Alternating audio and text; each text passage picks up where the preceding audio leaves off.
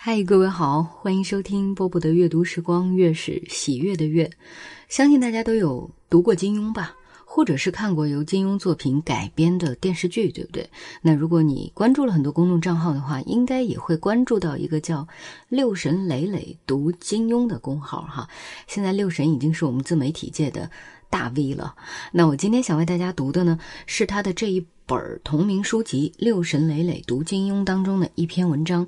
因为这篇文章呃，我看完了之后印象太深刻了，非常的唏嘘，呃，为大家来读这一篇《你的风铃渡，我的铁罗汉》。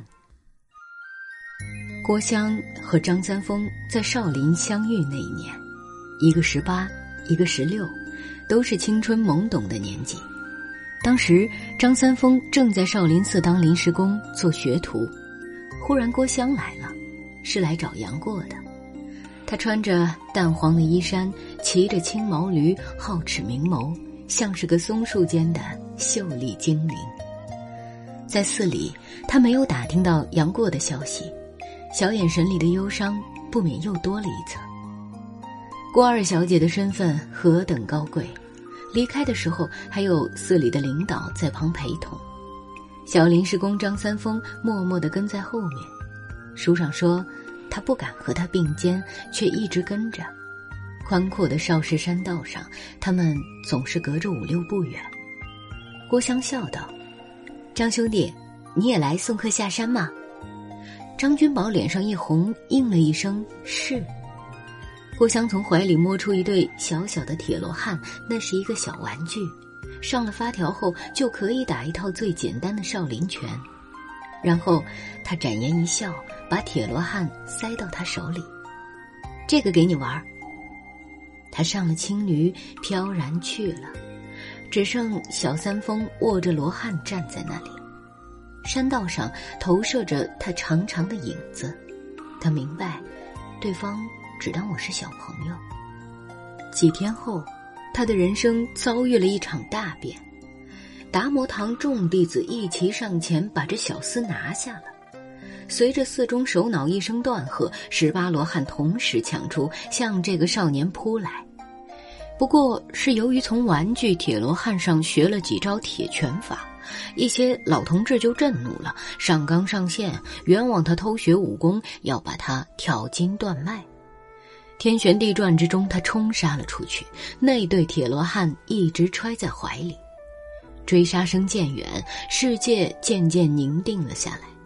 荒野之中，他最后一次和郭襄分别。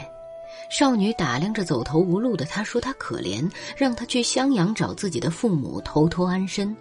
临走时，郭襄留下一句话：“咱们就此别过，后会有期。”这很像是数年后杨过最后一次和他告别时的情景，也是留下了几乎相同的一句话：“咱们就此别过。”从头到尾，他心里只有杨过，从没有注意到比自己还小两岁的张三丰。那时这两个男人天差地远，无法比较。杨过正是人生鼎盛时期，名满江湖。一句话传下来，五湖四海的豪杰都领尊号令，而那时的张三丰不过是个小小少年，瘦骨冷冷，刚被少林寺开除，所会的武功也只有一套最简单的少林拳。接下来呢？去襄阳吗？去他父母手下谋生计吗？去了，也许就有安稳饭吃，就有上乘武功学，就没人再敢欺负自己了，而且还能再见到他。可是张三丰莫名的不愿去，男子汉大丈夫，岂可一生托庇于人？更重要的是，在那里会有所成就吗？如果庸庸碌碌，就算天天见到他又怎样呢？小张三丰都已经走到湖北境内了，可就在离襄阳只有二百里的武当山脚下停住了脚步。他没去找郭靖、黄蓉，而是怀揣着铁罗汉转身上了山，渴饮山泉，饥餐野果，发奋钻研武功。在那里，他开了一个小小的作坊，挂上了那块小小的牌子：武当。就从这一刻起，武学历史的长河来了个急转弯，它偏离了旧路，开辟了一条全新的河道，浩荡奔流。一百年，武当山上古灯长明，一门又一门神功绝学从张三丰手下诞生。踢云纵、震山掌、绵掌、神门十三剑、绕指柔剑、真武七节阵，每一门功夫创新出来，都把世人对武学的认知刷新了一遍。长剑一颤，呛啷一声，便有一件兵刃落地。尚未使到一半，三江帮帮众已有十余人手腕中箭，撤下了兵刃。这是神门十三剑问世时的情景。长剑竟似成了一条软带，轻柔曲折，飘忽不定，正是武当派的七十二招绕指柔剑。双掌飞舞，有若絮飘雪扬，软绵绵不着力气，正是武当派绵掌。身躯微一转折，轻飘飘的落地，使上了这当世轻功最著名的踢云纵。这是当世第一轻功踢云纵。过去那个瘦弱的小三丰已成了一代宗师，他的成就以及他所创新的武学都已不输给杨过了，甚至还有过之。郭襄对此知道吗？也许是知道的，但这个故事的结局仍没有改变。郭女侠走遍天下找不到杨大侠，在四十岁那年忽然大彻大悟，便出家为尼，后来开创了峨眉一派。他和张三丰再也没有重逢，这是金庸借他的弟子于连州之口告诉我们的。少室山一别，两人就再未见过面。金庸故意安排了这一段对话，让殷素素问：郭襄郭女侠怎的又不嫁给张真人？她的丈夫张翠山笑斥：你又来胡说八道了。可出人意料的，一贯严肃古板的于连州居然认真回答了这个八卦问题。恩师说，郭女侠心中念念不忘于一个人，那便是在襄阳城外飞石击死蒙古大汗的神雕大侠杨过。十六岁那年遇到杨过之后，他的人生就此定格。他心里仍然只有风陵渡口，没有那对铁罗汉。我现扬名天下，你已青灯古佛，一切都变了，各自心里的人却一直没变。他于是做了一个安排，武当弟子永远不得与峨眉弟子动手。后来在武当派创立一百年之际，张三丰忽然闭关，人们很不理解，难道武当的辉煌还不够吗？他还要证明什么呢？张三丰却觉得不够，他要自开一派武学，与世间所传的各门武功全然不同。他闭关的地方充满跨时代的现代简约风，板桌上一把茶壶，一只茶杯，地下一个蒲团，壁上挂着一柄木剑，此外一无所有，桌上地下积满灰尘。这一闭关就是今年，直到有一天，呀的一声，竹门推开，张三丰缓步而出。当年那个青涩少年，如今已经须眉俱白。此刻世间多了一套崭新的武功，叫做太极拳。步入小院之后，张三丰做了一件事，从身边磨出一对铁罗汉来，交给了徒弟于代言。漫长岁月里，他一直把铁罗汉带在身边，哪怕闭关的时候也是一样。终于，这么多年来，他第一次放下了他。此刻他的语气平淡且温柔。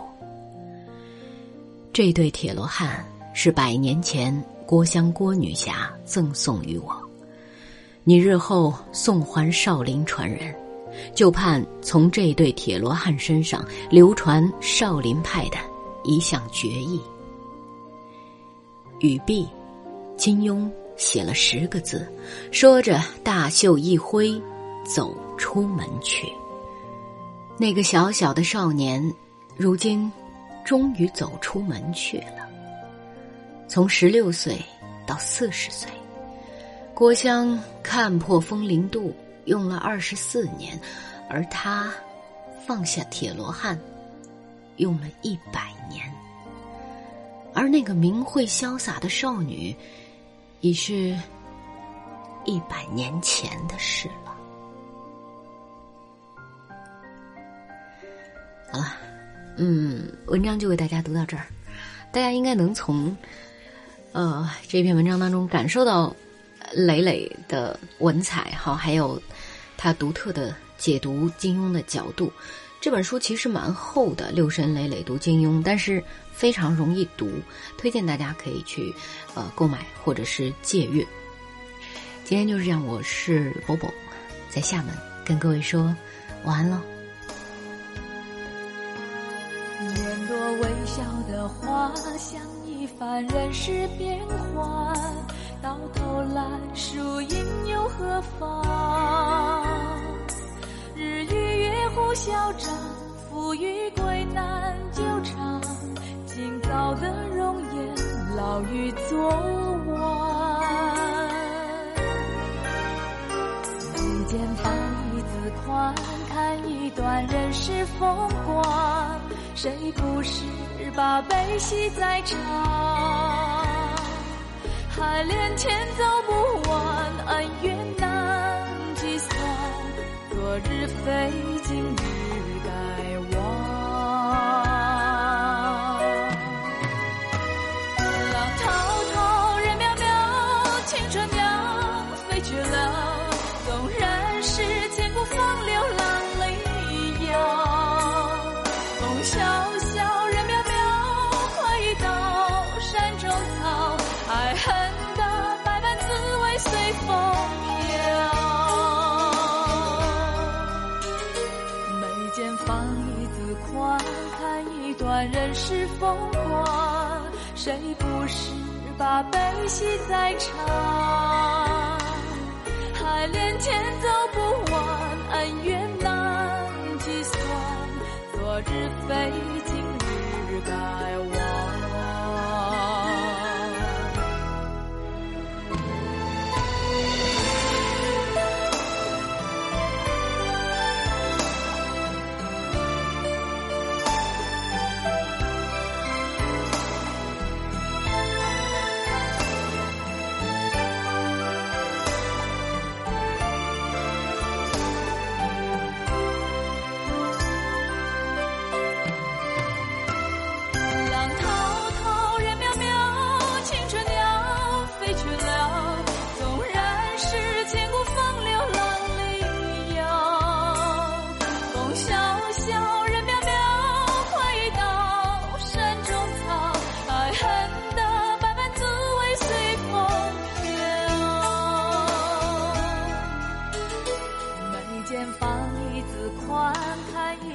人世风光，谁不是把悲喜在尝？